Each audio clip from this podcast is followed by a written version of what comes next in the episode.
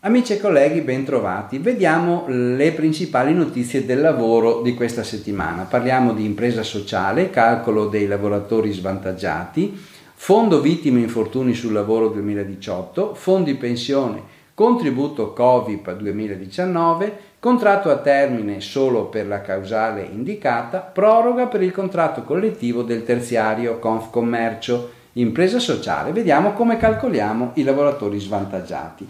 Con una nota del Ministero del Lavoro vengono chiarite le modalità di calcolo del numero minimo di lavoratori svantaggiati che devono essere assunti nell'impresa sociale.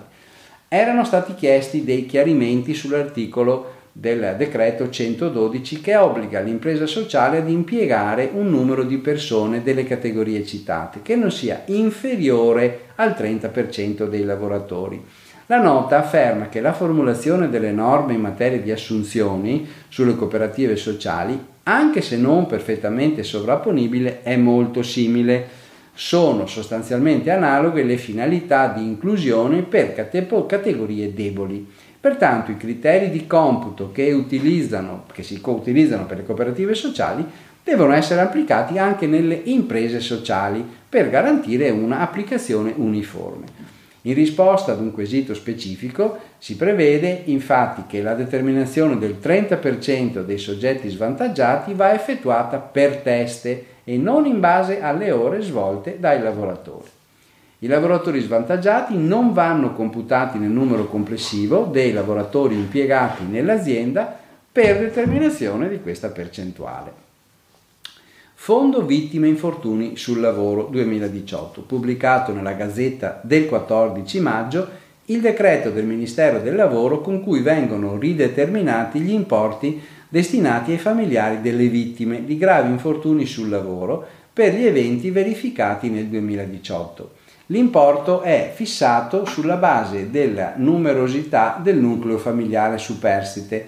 Abbiamo quindi tipologia A per nucleo con un superstite tremila euro, tipologia B per nucleo con due superstiti seimila euro, tipologia C per nucleo con tre superstiti novemila euro, tipologia D nucleo con più di tre componenti tredicimila euro. Nel decreto viene specificato che gli importi sono stati definiti sulla base delle risorse disponibili, che ammontano a circa quattro milioni di euro. E anche in relazione agli eventi di morte verificatisi nel duemiladiciotto. Purtroppo, tra l'altro, il numero di infortuni mortali ha registrato un forte aumento rispetto al duemiladiciassette.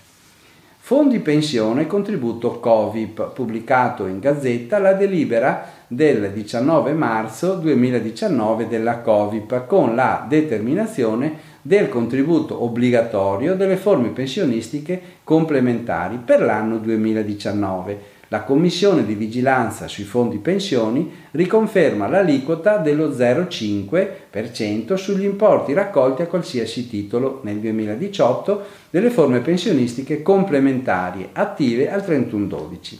La scadenza del versamento resta confermata al trentuno maggio duemiladiciannove. A pagamento avvenuto e comunque entro il ventuno giugno duemiladiciannove, tutti i soggetti sono tenuti a trasmettere alla COVIP i moduli di comunicazione messi sul sito internet covip punto it.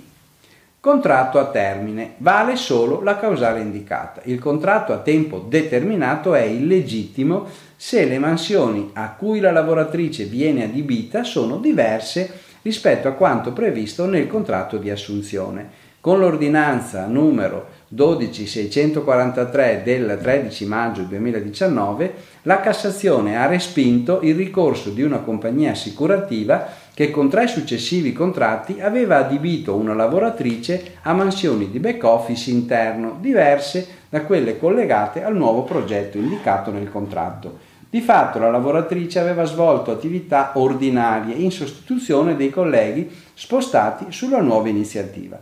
La Corte Suprema stabilisce che le ragioni effettive dell'assunzione a termine vanno indicate in maniera puntuale e l'interessato deve essere impiegato direttamente nelle attività alla base dell'instaurazione del rapporto di lavoro. È stata pertanto confermata la decisione della Corte di Appello che aveva stabilito la conversione del contratto a termine in contratto a tempo determinato. Proroga per il contratto collettivo del terziario Confcommercio. Segnaliamo che Confcommercio e le organizzazioni sindacali firmatarie del contratto collettivo nazionale del terziario, distribuzione e servizi, hanno firmato la scorsa settimana un accordo che proroga al prossimo trentuno dicembre duemiladiciannove la scadenza del contratto collettivo nazionale, siglato a marzo duemilaquindici e scaduto ormai quasi un anno fa.